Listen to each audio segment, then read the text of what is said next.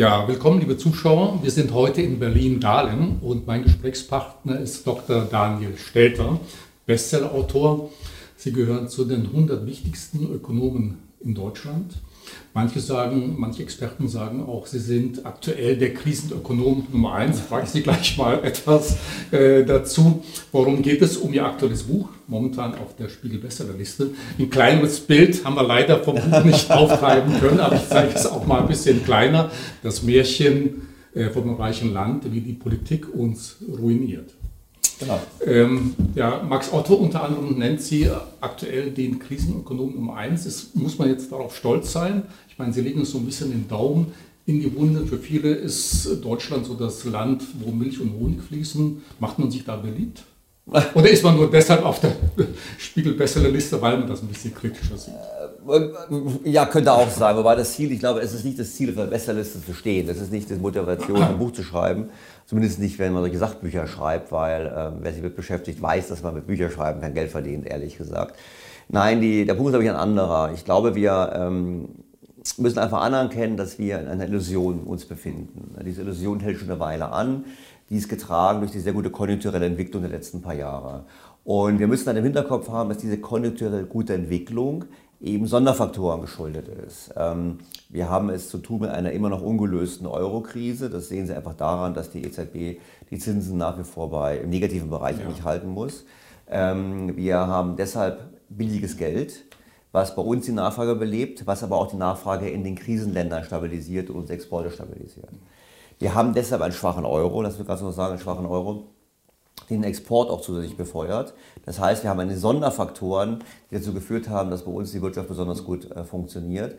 Und darum haben wir so die Illusion, alles wäre super, aber in Wirklichkeit haben wir eine Einkommensillusion und leiten daraus fälschlicherweise ab, auch reich zu sein, was gerade die Politiker immer gerne machen, um damit irgendwelche Ausgaben, Wünsche und Programme zu begründen. Gut, wenn man das erstmal so hört, ist man zumindest ein bisschen skeptisch, ja. denn Politik und Medien suggerieren ja etwas ganz anderes, nämlich eben, dass wir äh, ganz toll äh, dastehen. Deutschland ist Exportweltmeister, noch nie waren so viele Menschen in Arbeit äh, wie heute. Deutschland hat eine der höchsten Sparquoten in äh, Europa. Ich denke, das ist nach wie vor so. Profiteur Nummer eins in Sachen Euro. Ob das immer noch so ist, werden wir sicherlich ein bisschen gleich also viele, viele Punkte bleiben das, das Ausland beneidet uns um unsere wirtschaftliche Stärke und können sich wirklich so viele Menschen irren, denn immerhin die meisten Flüchtlinge kommen nach Deutschland ins gelobte Land. Jetzt sagen Sie aber, das ist alles Blödsinn, das ist alles Illusion. Äh, wir sind eigentlich ein armes Land. Wir sind äh, äh Deutschland lebt in einer Wohlstandsillusion, wie Sie eben schon gesagt haben. Und ich habe auch in Ihrem Buch gelesen, Deutschland führt nicht nur sich selbst, sondern ganz Europa in den Abgrund. Jetzt ja gut, jetzt kommen wir am Schluss dann. Ich glaube, wir fangen erstmal, wir haben jetzt viele Punkte angerissen. Ich meine, wir haben, zum einen müssen wir erstmal anerkennen, müssen zwischen Einkommen und Vermögen unterscheiden. Das ist das Erste, was die Politiker auch gar nicht machen. Stellen Sie sich vor, die Reichensteuer als Beispiel ist ja keine Steuer auf Leute, die reich sind, sondern eine Steuer auf Leute, die viel verdienen. Ein ganz großer Unterschied, weil Leute, die viel verdienen, müssen nicht unbedingt reich sein. Die haben echt eine gute Ausbildung, verdienen gutes Geld, aber können davon träumen, sich ein Haus in der Elbchaussee oder in München-Bogenhausen zu kaufen. Das heißt, das ist also offensichtlich nicht der Reichtum, der da ist. Das Zweite ist, ähm, in der Tat, wie Sie ansprechen, wenn wir uns mal die privaten Haushalte beispielsweise anschauen, haben wir ein Phänomen. Wir haben äh, gute Einkommen, wir haben ein gutes äh, Bruttoinlandsprodukt pro Kopf, Gleich, wir sparen viel, das habe ich richtigerweise gesagt, über 10 Prozent. Aber der OECD sagt, wir hätten das geringste Armutsrisiko. Ja, also, äh, machen wir erstmal das. Okay, machen wir erstmal. Ein bisschen, ein bisschen, ja. bisschen sehr vermischt. Ja. Ähm, und wenn Sie aber die Vermögen dann anschauen, die privaten Haushalte, also im Median, also wenn die Hälfte mehr und die Hälfte ja. weniger hat, haben die Deutschen ein Vermögen, die Privathaushalte von ungefähr 60.000 Euro. Ähm, in Italien, Frankreich und Spanien ist es deutlich höher, mehr als das Doppelte. Das heißt, eine komische Situation, wir verdienen zwar viel Geld, vordergründig, ja. wir sparen viel, aber wir haben wenig Vermögen. Und das ist eine Frage, die wir diskutieren, woran es liegt. Verschiedene Gründe gibt es dafür, aber ein wesentlicher Grund ist unter anderem die hohe Abgabenbelastung, die wir haben, dass die Bürger nicht genug Geld in der Tasche behalten. Und der zweite wesentliche Grund ist, die Bürger sparen das Geld falsch. Das ist ein anderes Thema als das Thema mit der Armut, weil Sie es jetzt gebracht haben mit der, mit der OECD. Ich bin der OECD sehr dankbar, dass sie das mal so sagt. Weil unsere politische Diskussion ist eine ganz andere. Bei uns heißt es immer, ah, das Armutsrisiko geht hoch, haben viel mehr, viel mehr arme Leute und so weiter. Und die OECD hat richtigerweise gesagt, in den letzten zehn Jahren ist das Risiko in Deutschland zurückgegangen. Wenn wir uns diese Armutsquote mal anschauen, das ist ja definiert ähm, als jemand, der weniger als 60 Prozent des Durchschnittseinkommens hat, ähm, übrigens eine einheitliche Definition auch in anderen Ländern, dann sieht man in den letzten zehn Jahren einen geringfügigen Anstieg.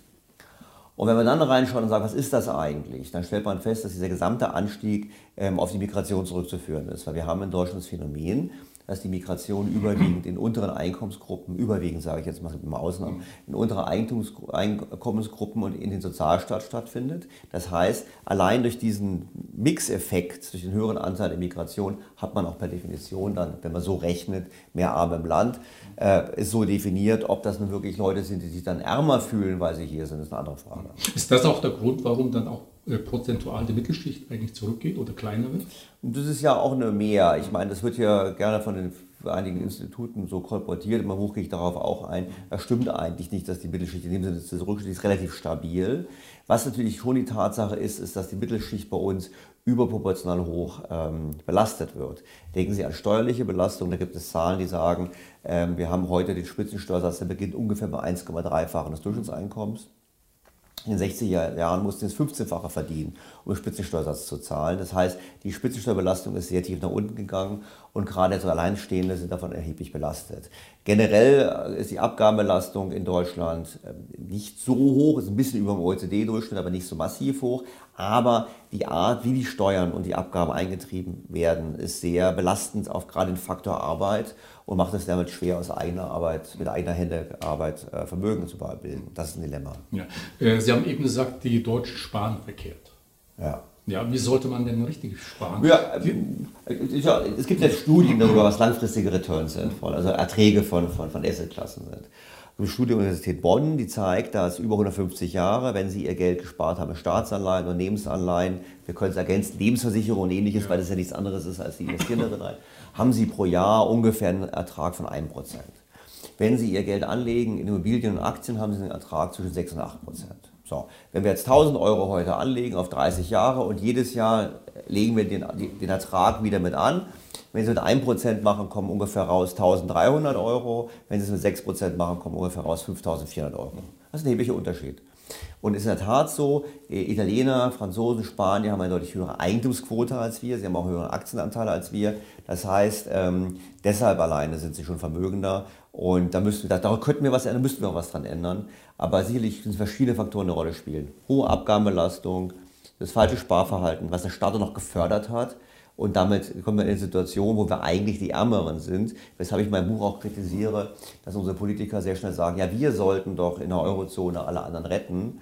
Äh, italienische Banken, wo man die Frage aufwerfen muss, na gut, wenn Italiener doppelt so reich sind wie die Deutschen, warum müssen eigentlich dann die deutschen Privathaushalte italienische Banken retten, können die das nicht selber machen. Äh, der Immobilienbesitz, wie Sie eben auch gesagt haben, ist in den anderen EU-Ländern, Spanien, Italien deutlich höher als bei uns. Es wird zwar sehr viel Werbung dafür gemacht und so weiter, aber ich möchte äh, eine kleine Fußnote bringen. Ich saß neulich mit einem Internetunternehmer zusammen, der auch Investmentbanker ist. Er sagte, Eigenheimbesitz ist was für Loser. Ja gut, ich meine, also Immobilienbesitz fangen wir erstmal damit an. Ich habe jetzt nur gerade die Zahlen genannt, um zu zeigen, was ist der erklärende Unterschied. Ähm, wir wissen, ähm, wenn Leute Immobilien kaufen, dass sie eine höhere Sparquote haben und das ist auch der Haupterklärungsunterschied, warum man dann, wenn man ähm, Immobilien hat, mehr Vermögen besitzt, als zum Beispiel jemand, der anders spart. Also das ein wesentlicher, neben dem Vertrag ist es die Frage eben, die Leute sparen mehr Immobilien selber kaufen. Ähm, andererseits äh, würde ich immer dafür plädieren, eher in Aktien zu investieren als in Immobilien, weil wir natürlich in Deutschland auch vor einem massiven demografischen Wandel stehen. Schauen Sie, eine schrumpfende Bevölkerung und wir werden trotz der Zuwanderung schrumpfen. Eine schrumpfende Bevölkerung fragt weniger Wohnraum nach. Äh, wir haben es ja auch heute schon in einigen Regionen des Landes, wo die Preise eben fallen. Wir haben immer die große Diskussion über die Zentren äh, Hamburg, München, Berlin, Frankfurt, wo die Preise steigen. Aber ähm, der demografische Wandel wird der Druck auf Immobilienmärkte zunehmen, weshalb ich immer jedem empfehlen würde, der sein Geld anlegt, sein Geld ähm, international diversifiziert anzulegen, weil einfach die Chancen auf Erträge im Ausland deutlich höher sind als in Europa und in Deutschland. Äh, sprechen wir mal einen anderen Punkt an. Wir sind ja insgesamt sehr stolz darauf, Exportweltmeister schon viele Jahre äh, zu sein. Sie sagen aber, es gibt nichts Gefährlicheres als Exportweltmeister zu sein und man sollte eigentlich nicht Gläubiger von einer verschuldeten Welt sein. Ja, also ich glaube, es sind verschiedene Faktoren. Wir müssen zum einen sehen, Sie haben am Anfang mich als Krisenökonom ähm, eingeführt. Wir müssen erst einmal anerkennen, dass die Finanz- und Euro-Krise ja nicht bewältigt ist. Das heißt, wir haben es weltweit mit einem zu geringen Wirtschaftswachstum zu tun, mit Ländern, die eigentlich gerne mehr Auslastung hätten und nicht so viel Auslastung haben. Das gilt übrigens auch für die USA, obwohl da der Aufschwung da war, aber auch da war der Aufschwung auch viel schwächer als jeder andere Aufschwung nach einer Rezession seit dem Zweiten Weltkrieg. Das heißt, wer einen Exportüberschuss hat, der nimmt anderen eigentlich ein bisschen was weg und macht sich damit unbeliebt. Und wir sehen es ja jetzt, Donald Trump ähm, wird ja demnächst entscheiden, ob er Strafzölle für Autos machen möchte. Er möchte, glaube ich, gerne gegen Deutschland was machen. Sebastian Kurz wurde so zitiert, dass er da war. Die Deutschen hat er so ungefähr richtig gefressen. Das ist natürlich schon mal das Erste. Da gibt es einen, ein, ein Problem mit dem Handelsüberschuss. Wenn wir in Europa uns anschauen, Italiener und die Franzosen sind auch nicht happy. Die sprechen es nicht so laut an, aber wir haben generell, haben wir erstmal den Effekt, wir machen uns unbeliebt. Erstens. Das, und damit machen wir uns auch anfällig. Weil wenn nämlich Maßnahmen ergriffen werden, wenn man exportabhängig ist, trifft einen das hart. Das Zweite ist aber auch, dass dieser Exportüberschuss ja nichts anderes ist als eine ein äh, Indikation dafür, dass wir im Inland zu wenig Geld ausgeben. Und wir werden hinterher über Staatsfinanzen sprechen, aber ein wesentlicher Faktor ist, wir investieren nicht genug in Deutschland, wir reparieren unsere Straßen nicht, wir sind Digitalisierung weit hinten. Und das führt dazu, dass die Ersparnisse irgendwie rausfließen müssen. Weil nämlich das ist der Punkt, wenn Sie mehr Waren und Dienstleistungen exportieren, als Sie importieren, dann exportieren sie auch mehr Ersparnisse, als sie importieren. Das heißt, sie legen ihr Geld im Ausland an. Und das ist das Thema, was Sie gesagt haben. Sie geben überwiegend Kredit. Und wenn Sie Kredit geben, müssen Sie natürlich hoffen, dass der Kredit werthaltig ist. Und jetzt haben wir aber eine schlechte Erfahrung damit. Denken Sie an die Finanzkrise. In der Finanzkrise haben wir ähm, mindestens 400, vielleicht sogar 600 Milliarden ähm, Euro verloren. Also un, wir alle, weil es waren ja unsere Banken, unsere ja. Versicherungen. Irgendwie haben wir es alle bezahlen müssen durch geringere Erträge. Und jetzt bauen wir auch Forderungen auf innerhalb des Eurosystems. Denken Sie an die Bundesbank-Forderung, Tage-2-Forderungen. Das ist also das, was die Bundesbank als Verrechnungsposten offen hat. Ja. Äh, fast 1000 Milliarden. Die sind zinslos, die sind tilgungsfrei. Das heißt, wir bauen da Forderungen auf gegen das Ausland. Selbst wenn wir die selbst wenn die nicht verloren gehen, was ich allerdings befürchte, ähm, selbst dann, wenn man sie zu Null Zins anlegt, ist das keine gute Anlage des Geldes. Das heißt, wir müssen immer im Hinterkopf haben, es wäre vernünftiger, mehr die Binnenwirtschaft zu stärken, äh, mehr hier auszugeben, mehr in unsere Zukunft zu investieren, als anderen Leuten Kredit zu geben, weil die Verschuldung weltweit immer steigt und damit auch die, der Anreiz für die Schuldner, sich irgendwie von ihren Verpflichtungen ähm, elegant zu erledigen. Äh, die wirtschaftliche Stärke Deutschlands wird ja auch immer gleichgesetzt mit äh, Profiteur Nummer eins in Sachen Euro. Mhm. Jetzt erst vor wenigen Tagen gab es bei Welt Online einen Bericht, wo das mal hinterfragt wurde, vielleicht aufgrund äh, Ihres Buches oder Ihrer Äußerungen auch, sind wir tatsächlich Profiteur? Ich meine, man muss unterscheiden, Privathaushalte und die Unternehmen.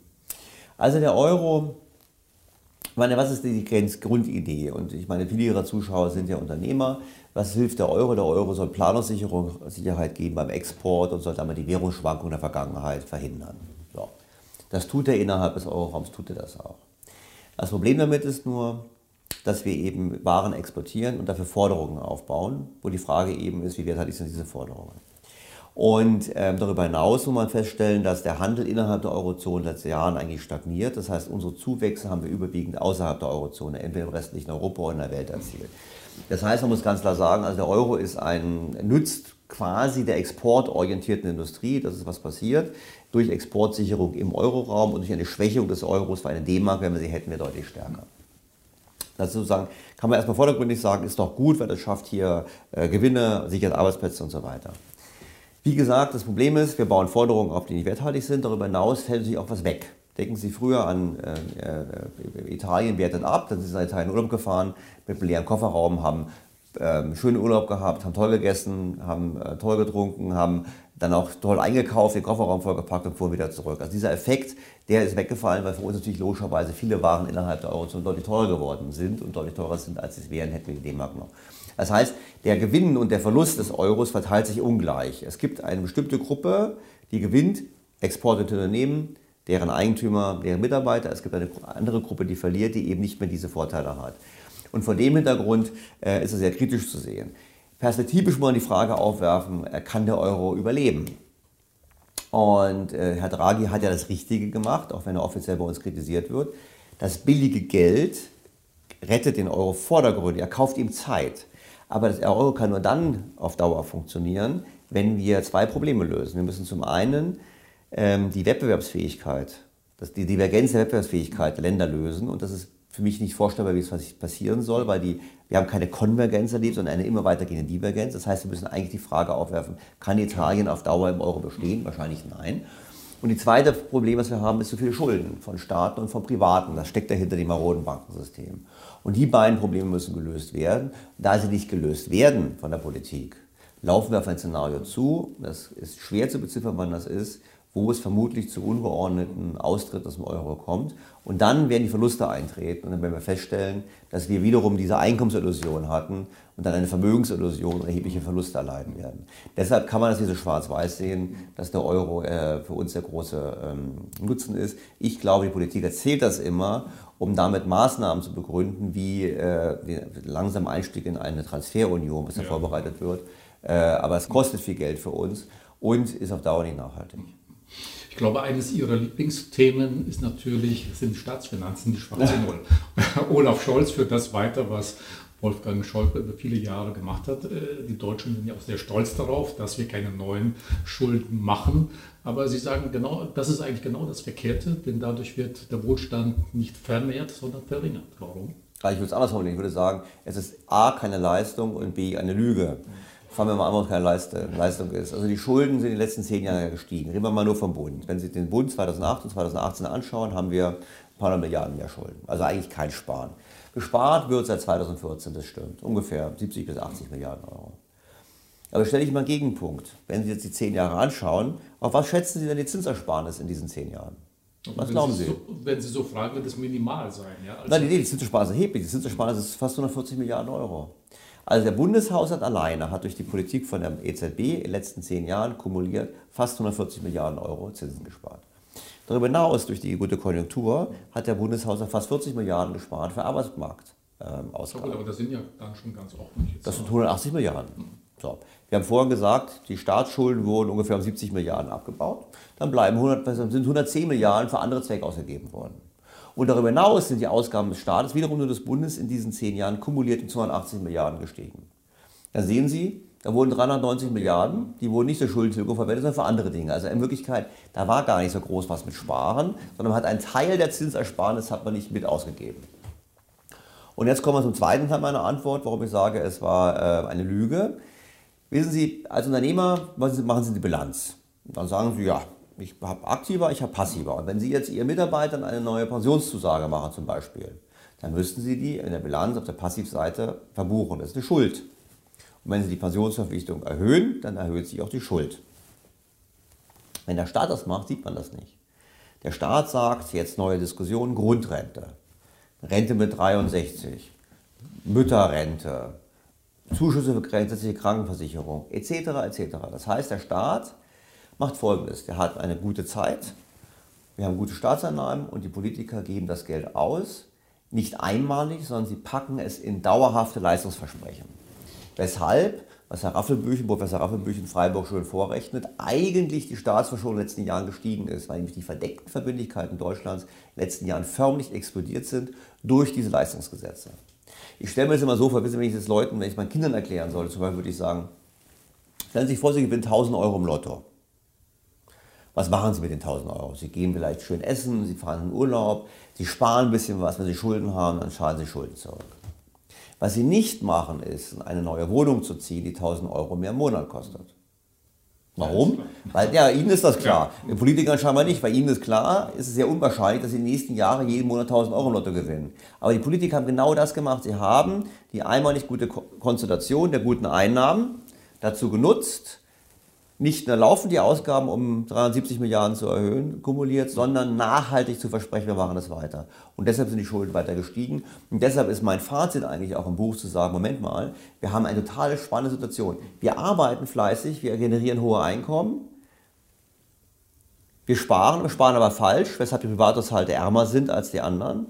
Und wir haben einen Staat, der statt in die Zukunft zu investieren, Digitalisierung, Infrastruktur, lieber in Umverteilung investiert hat und das leistungsmäßig Gesetze festgeschrieben hat, als würde es ewig so weitergehen, der eigentlich auch Lasten aufgenommen hat, die nicht tragbar sind. Und deshalb spreche ich vom Märchen vom reichen Land. Gut, wir sprechen nachher auch mal über Lösungsvorschläge. Da haben ja. Sie auch die ein oder andere äh, Idee. Äh, Sie haben schon so ein bisschen am Rand auch den, das Thema Bildung angesprochen. Es werden ja 5 Milliarden jetzt äh, für Schulen zur Verfügung gestellt, um Handy, äh, Handys sage ich schon, äh, Laptops ja. oder ähnlich, also um das Thema Digitalisierung voranzutreiben. Ist das der richtige Weg? Machen wir da wirklich genügend? Obwohl es ja auch mehr wie so ein Gießkannenprinzip ja, ist. Zum einen, und, und Scholz, Scholz, hat ja sogar schon gesagt, ja. naja, wenn das Loch im Haushalt kommt, dann müssen wir beim Digitalpakt wieder Kürzungen vornehmen, weil bei Renten will ja nicht kürzen. Also machen natürlich nicht genug. Man so, Digitalisierung ist schön, ist schön, ein bisschen anzufangen, natürlich viel breiter. Ich meine, in Berlin würde man sagen, wenn es nicht reinregnet in die Schulen, wäre auch schon nicht schlecht. Also es gibt vieles zu tun. Ich meine, es ist ein viel breiteres Thema. Wir haben es dringend zu tun, logischerweise, mit ähm, der Ausstattung der Schulen, äh, bauliche Qualität. Wir haben Lehrer, denken Sie einfach dran. Wir haben jetzt schon, wissen jetzt schon, dass zigtausende Lehrer fehlen, die nicht ausgebildet wurden, wo man die Frage muss, was passiert ist, da sehr schnell um die Lehrerausbildung zu gehen. Wir haben das Thema ähm, generelle Leistungsstandards. Wir haben die Leistungsstandards kontinuierlich abgesenkt ähm, in unserem Bemühen, die Akademikerzahl hochzukriegen. Ähm, die NZZ hat mal gesprochen, es gibt einen Akademisierungswahnsinn in Deutschland. Und das ist ein großes Problem, weil wir brauchen ja nicht alle ähm, Akademiker, sondern was wir brauchen, ist natürlich den Mix zwischen Akademikern und dann auch der beruflichen Bildung. Und ich finde, statt jetzt diesen OECD-Zielvorgaben hinterherzulaufen, sollten wir eigentlich es eher so machen wie die Schweiz, sollten höhere Standards wieder haben an den Gymnasien, sollten dort auch wieder weniger ans Studium schicken und sollten wieder mehr auf die berufliche Ausbildung schätzen und diesen Weg attraktiver machen. Weil wir eins wissen müssen, die einzige Ressource, die wir haben, sind junge Menschen und wir haben sehr wenige von denen, die müssten wir verdammt gut ausbilden. Äh, in Ihrem Buch äh, zitieren Sie unter anderem die NZZ, also die Neue Zürcher Zeitung. Die hat mal gesagt, je höher die Abiturquote, desto höher die Arbeitslosigkeit. Ja.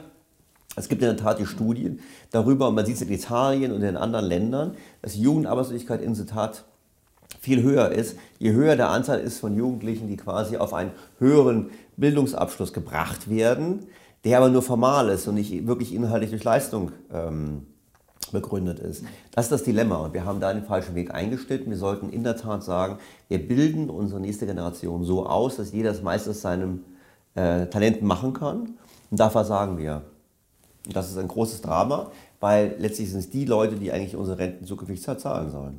Und das große Problem sind da sicherlich auch die Eltern. Denn primär sind es ja auch die Eltern, äh, die sagen, du oder äh, musst aufs Gymnasium oder mindestens. Ja, ich habe jetzt nicht, ich würde jetzt, klar, mein Buch heißt, und die Politik ruiniert uns, ist natürlich klar, dass wir gesamtgesellschaftliche Diskussionen haben müssen. Aber ich glaube schon, wenn der, wenn der, wenn der berufliche Weg, der Berufsausbildungsweg, ähm, wieder attraktiver wird und offensichtlich ist, wie attraktiv das wird, gehaltsmäßig und so weiter, dann werden es die Eltern auch erkennen.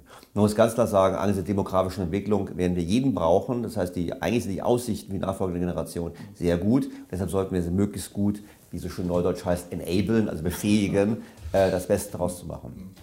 Ganz so nebenbei, äh, denken Sie, dass Handwerk eine Zukunft haben wird? Natürlich. Denn ich habe demnächst mal ein Interview mit einem äh, Unternehmer, der gerade so ein bisschen eben eine Lanze brechen möchte für das Handwerk. Also insofern spannend. Ja, sicherlich. Jetzt können wir natürlich sagen, gibt es Automatisierung? Es gibt ja schon Überlegungen, dass Roboter ganze Häuser bauen und so weiter. Ja, selbstverständlich. Ja, aus dem 3D-Drucker kommt ja. Ja, und ich glaube generell ist es so, natürlich sollten wir, auch gerade wir als, als, als Land, was veraltert, sollte, was das Thema Roboter, Automatisierung betrifft, und Digitalisierung betrifft, viel offener sein, weil wir ja eigentlich keine Arbeitsplatzbedrohung haben, weil wir ja gar nicht die nachfolgende Generation haben. Insofern sollte man das als Chance sehen, nicht als Risiko. Ähm, und natürlich wird es sich unterscheiden, aber ich persönlich glaube, dass das Handwerk durchaus auch in Zukunft goldenen Boden haben wird, einfach aufgrund der demografischen Entwicklung. Das sieht man jetzt ja schon, wird es in den nächsten Jahren noch attraktiver werden. Auch da sagen Sie ja beim Thema demografische Entwicklung wird vieles verkehrt gemacht. Ja, wir wollen ja, äh, die Leute werden weniger arbeiten, ja, früher in Rente gehen, aber die Pensionen, die Rentenansprüche werden ja deutlich höher werden. Wie, wie ist denn das zu lösen? Ja, gut, es ist, natürlich politisch äh, ein Problem, weil ähm, die ähm, alte Generation, die ältere Generation zunehmend äh, weder ähm, da Potenzial darstellt. Und ich kann auch mir nur so erklären, warum die Politik der letzten Jahre so war, die ja nun wirklich nicht zukunftsgerichtet war, sondern eigentlich auf, auf gut Deutsch war es Wählerstimmenkauf. Und das ist natürlich ein Problem. Und es gibt ja Umfragen, die zeigen, dass äh, mein Jahrgang, also ich bin Geburtsjahrgang 64, dass sozusagen die Babyboomer auch gerne früher in Rente gehen wollen. Und das geht mathematisch schlichtweg nicht auf. Mein Müntefering hat schon gesagt, man braucht, da würde schon die Hauptschule genügen oder der Realschulabschluss, um zu wissen, man kann nicht immer länger leben und immer weniger arbeiten. Das geht mathematisch nicht auf. Und da wird der Staat eben einen Offenbarungseid leisten müssen irgendwann ähm, und eben das Rentenalter hochsetzen müssen und die Leistungen senken müssen. Weil jetzt geht man immer davon aus, ist ja kein Problem, wir belasten die nachfolgende Generation. Und was wir bei dem Szenario vergessen ist, dass andere Länder ein ähnliches Problem haben. Das heißt, die begehrteste Ressource werden junge Menschen sein.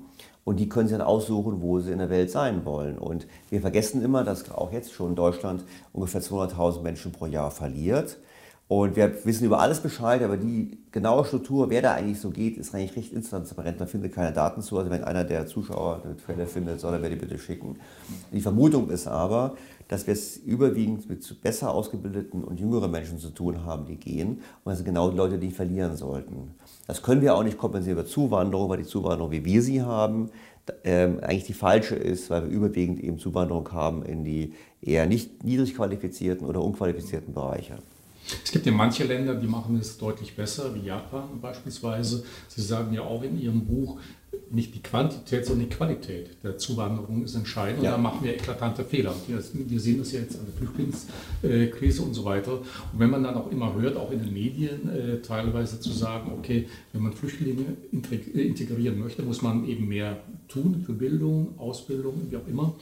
Und in der Süddeutschen Zeitung habe ich mal gelesen, okay, warum ist es eigentlich nicht möglich, Schüler, die eben einen Migrationshintergrund haben, nicht auf das gleiche Leistungsniveau zu bringen wie andere Schüler, werden Beispiele genannt wie, äh, ich glaube, Kanada, Neuseeland und Singapur. Ja. Und, aber was läuft dann verkehrt? Warum schaffen wir das? Also ich habe natürlich... Ich habe natürlich, ich habe diesen Artikel auch gelesen in der Süddeutschen Zeitung. Ich habe ihn auch sowohl, habe ich im Buch, ich habe ihn kritisiert, auf jeden Fall auf meinem Blog habe ich ihn kritisiert weil natürlich die SZ nicht zugeschrieben hat, dass ähm, Kanada, Neuseeland und Singapur sich aussuchen, wer zu ihnen zuwandert. Und das ist natürlich schon so, wenn Sie eine Auswahl treffen nach Qualifikationskriterien äh, bei Zuwanderer, die Kinder dieser Zuwanderer äh, sind natürlich auch in der Schule deutlich besser. Und man einfach im Hinterkopf haben. Wenn Sie sich wirklich nach Qualität aussuchen, wenn Sie ein, eine Politik betreiben, wo Sie sagen, ähm, wer es zu unserer Grenze schafft, auf welchem Weg auch immer, der darf einwandern, das ist ein anderer Ansatz, als wenn Sie, wie auch Australien sagen, äh, wer es zu unserer Grenze schafft, ohne vorher einen Antrag gestellt zu haben, den setzen wir auf eine Insel. Das brauchen wir nicht diese humane, nicht, ich möchte nicht die humane Frage aufwerfen, aber natürlich eine sehr radikale, also eine sehr radikale Vorgehensweise. Ähm, und nur wer den Antrag gestellt hat und dann qualifiziert ist und unsere Anforderungen erfüllt, wandert so, äh, dann haben sie natürlich ein ganz anderes Ergebnis. Es ist ganz klar. Jetzt in Kanada gab es zeitweise äh, Perioden, wo die Kinder mit Migrationshintergrund der Schule besser waren als die Kinder äh, der Kanadier. Und das ist natürlich ein großer Unterschied. Und was wir jetzt auch in Deutschland diskutieren, ja, wir ein Zuwanderungsgesetz machen, dann würde ich sagen, ja, mach das mal. Die Frage ist, ändert das nur etwas? Weil Sie müssen sich überlegen, sind Sie ein qualifizierter Mensch sind in Indien oder China? Sie haben eine gute Ausbildung, Sie wollen was in Ihrem Leben machen. Welche Sprache können Sie wahrscheinlich? Englisch. Können Sie Deutsch? Höchst unwahrscheinlich. Das heißt, schon da beginnt die erste Hürde. Die gut Qualifizierten werden eher sagen, ich gehe eher nach England, nach Kanada, nach Australien, Neuseeland oder USA. Dann sagt er doch, naja gut, aber vielleicht gehe ich doch nach Deutschland. Guckt man sich das mal an und sagt, was passiert eigentlich hier? Ah, Moment mal, ich zappe 1,3-fache Durchschnittseinkommen, zahle ich schon einen Spitzensteuersatz. Das heißt, ich komme hierher und zahle gleich einen Spitzensteuersatz. Gleichzeitig bin ich in einem Land, was Sozialabgaben immer mehr hochtreibt, weil sie die Alten finanzieren wollen. Macht Deutschland nicht unbedingt attraktiver. Und der letzte Punkt ist sicherlich als erhebliche Nebenwirkung der ähm, negative Nebenwirkung der, ähm, der ähm, ja, Flüchtlingskrise von 2015 ist natürlich schon so, dass es eine zunehmende, ähm, ich will nicht sagen Ausländerfeindlichkeit gibt, aber es gibt schon zunehmend ähm, ähm, eine kritische Haltung der Bevölkerung, wo man sich dann auch fragen muss, dem Motto, hm, ein Land, fremde Sprache, hohe Abgabenlast und eine Bevölkerung, die eigentlich keinen haben möchte, weil man natürlich sozusagen wir bis jetzt eben welche haben, die eben nicht die Anforderungen erfüllen, dann gehen die Leute eher woanders hin. Das heißt, ich bin sehr skeptisch, ob die Leute Schlange stehen werden, um bei uns dann auf einem ordentlichen Wege aufgrund ihrer Qualifikation zuzuwandern. Fälle wird es geben, aber im internationalen Wettbewerb stehen wir relativ schlecht da. Apropos Wettbewerb, Thema Innovation, sind wir da überhaupt konkurrenzfähig? Deutschland ist ja ganz besonders stolz auf seine Weltmarktführer. Haben wir sicherlich auch äh, die meisten. Äh, nur beim Thema Digitalisierung, KI, künstliche Intelligenz, gut, da wurde jetzt auch was von der Bundesregierung angestoßen, aber sind wir da wirklich schon so vorbereitet, dass wir da wettbewerbsfähig sind, dass wir mit USA, Japan und China konkurrieren können? Das sind wir nicht. Und ähm, wenn Sie jetzt nämlich zitieren mal Professor Heinzsohn, Gunnar Heinz, ein Soziologe, der hat ja mal Studien gemacht und der sagt im Prinzip, ein wichtiger Indikator für die zukünftige Innovationsfähigkeit eines Landes sind die Mathematikleistungen der Schüler. Da gibt es ja Studien, den TIMS-Test, auch von der OECD. Und da sind ungefähr 5, ich glaube 5 Prozent der deutschen Schüler sind, äh, der 4, 5 Klässler sind in der Top-Gruppe. Aber 50 Prozent der Kinder in Singapur, 30 Prozent der Kinder in China. Selbst in Großbritannien liegt der Wert äh, dreimal höher als bei uns, in der Schweiz ohnehin. Das heißt, wir haben da uns, und wir haben es deutlich verschlechtert noch hinzu. Das heißt, ähm, ich persönlich bin sehr skeptisch, was die Innovationsfähigkeit betrifft. Und wenn wir unsere Industrien anschauen, und wahrscheinlich bekommen Sie jetzt dann nach dieser Aussage bitterböse äh, Zuschriften Ihrer, Ihrer Zuschauer, wenn wir ehrlich sind, unsere Industrien stammen aus dem Kaiserreich. Wenn wir das mal von SAP absehen, ich meine, wir haben, oder Wirecard jetzt, aber schauen Sie an, wir haben Auto, Chemie, Maschinenanlagenbau. Die gab es auch schon vor 100 Jahren. Ja, das sind alles Industrien aus dem Kaiserreich. Und wir stehen da vor einem, ähm, einem fundamentalen Wandel. Denken Sie ans Auto. Ich meine, jetzt haben wir das Thema, kommt Elektro, kommt Elektro nicht. Wir haben dann die, wie ich finde, ähm, äh, wirklich nur in Deutschland denkbare ähm, äh, Umgehensweise mit der Schlüsselindustrie, die Fehler gemacht hat, das will ich auch gar nicht beschönigen, aber da haben wir schon Probleme, die auf uns zuwachsen. Wir haben eigentlich alte Industrien, die vor fundamentalen Herausforderungen stehen und wir sind bei neuen Industrien eigentlich nicht präsent. Und wir bilden unsere Jugend nicht ausreichend gut aus und wir geben unser Geld lieber aus für Konsum statt für Investitionen. Ich gebe noch ein letztes Beispiel wegen des Konsumthemas. Ähm, nehmen Sie den aktuellen Vorschlag zu der, zu der Kohle, von der Kohlekommission. Also 40 Milliarden hat die Kohlekommission jetzt gesagt. Andere sagen, es sind 80 Milliarden. Die ZDF-Satiresendung Heute Show, das fand ich ganz amüsant, hat, ja, Sie lachen, aber die haben gesagt, es sind 20.000 Kumpel, wenn wir jedem eine Million geben, kostet es 20 Milliarden. Da frage ich mich, wenn Satiriker das schon ausrechnen können, warum können Politiker das nicht ausrechnen? Es ist Irrsinn, was wir machen, weil das ist, das ist Verschwendung von Wohlstand, das ist reiner Konsum, sowas zu machen. Und das ist sicher nicht die Zukunft des Landes. Im Übrigen, äh, diese Geschichte habe ich schon mal vor zehn Jahren gehört. Mit diesem Beispiel, wenn man jedem eine Million gibt. Auch damals war es schon unter vorher noch länger. Ja, aber Steinkohle, ja. Aber äh, im Bereich Steinkohle. So, und das ist halt der Wahnsinn, der betrieben wird. Und das ist eben, weil die Politiker ähm, und auch die Medien oftmals sagen, ein reiches Land wie Deutschland. Nur das Ergebnis ist, sie können halt unseren Wohlstand, können wir halt nur einmal verfrühstücken. Und was wir halt machen, wir machen das verfrühstücken auf viele Ebenen. Wir geben mehr Geld aus für Renten, wir geben aus Geld erheblichen Aufwand für Energiewende und jetzt Kohleausstieg und ähnliche Dinge, haben auch schon die höchsten Strompreise in Europa. Wir geben das Geld aus für Migration, wir geben das Geld aus, um den Euro zu stabilisieren. Und eigentlich haben wir gar nicht so viel Geld. Und das ist das Dilemma und wir lasten uns Lasten auf, ähm, die wir nicht auf Dauer werden tragen können. Und wir investieren falsch, das ist ja auch durchgehend. Wir investieren nicht, ich meine, wir investieren oder nicht in die Infrastruktur. Falsch oder gar nicht. Ja. Also wissen Sie, die Bundeswehr äh, ist ein abgedroschener Spruch, aber nichts schwimmt, fliegt, äh, fährt. Wir haben äh, Straßen, wir wissen, 100, 120 Milliarden sind als, als unmittelbare Sofortmaßnahme nötig, um die, die Straßen auf Vordermann zu bringen. Und da müsste man pro Jahr 25 Milliarden mehr ausgeben, nur für Infrastruktur. Digitalisierung brauchen wir gar nicht drüber zu sprechen. Und wenn Sie jetzt so sehen, ähm, ich meine, andere Länder, äh, die war das ärmer ich habe das gelesen, habe ich, Rumänien hat besseres Internet als Deutschland. Da fragt man sich schon, sind wir wirklich ein reiches Land? Ich sehe es nicht. Wir haben jetzt sehr viel Negatives gehört. Sprechen wir mal über Lösungsvorschläge. Sie nennen ja einige in, dem, in Ihrem Buch. Was kann man nun tun, was sollte man anders machen? Wir bräuchten eigentlich ein Programm, für die es keine Partei gibt. Ja, und ich möchte doch keine Partei gründen, aber es wäre schön, wenn sich jemand das Thema aufgreifen würde.